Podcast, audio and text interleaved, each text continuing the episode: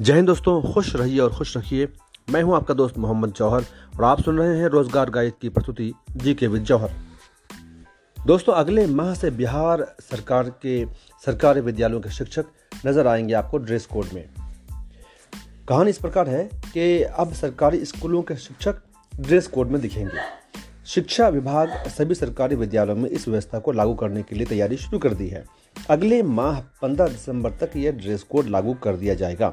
अब तक निजी विद्यालयों में ही ड्रेस में शिक्षक तथा बच्चे दिखते थे, जबकि सरकारी विद्यालयों में शिक्षकों का कोई भी ड्रेस कोड लागू नहीं था। सरकार ने इस व्यवस्था को दुरुस्त करने के लिए सभी प्रारंभिक विद्यालयों में छात्र छात्राओं से लेकर शिक्षकों तक के लिए ड्रेस कोड लागू किया है। इसके तहत शिक्षक व शिक्षिका दोनों के लिए ड्रेस तय किया गया है। कोड लागू होने के बाद बैठक में माफ़ कीजिएगा, कोड लागू होने के बाद शिक्षकों को निर्धारित ड्रेस में ही स्कूल पहुँचना होगा।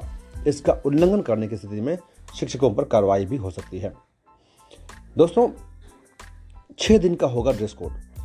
निर्देश के मुताबिक सप्ताह के छः दिन स्कूलों में शिक्षण कार्य होते हैं।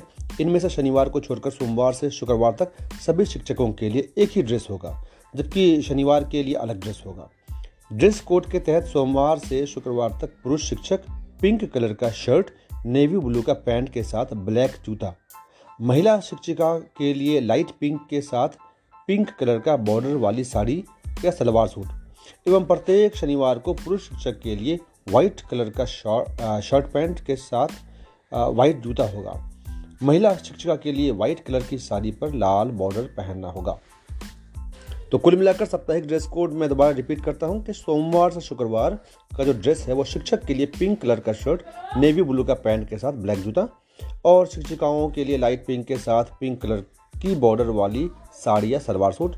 और शनिवार के लिए स्पेशल है, शिक्षक सफ़ेद शर्ट और पैंट में आएँगे, जिसमें सफ़ेद जूता व मोज़ा होगा और शिक्षिका वाइट कलर की साड़ी पर लाल बॉर्डर पहनेंगे।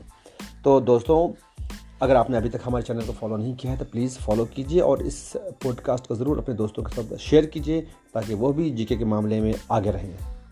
मैं हूँ आपका दोस्त मोहम्मद जौहर। विदा लेता हूँ। जय हिंद, जय भारत।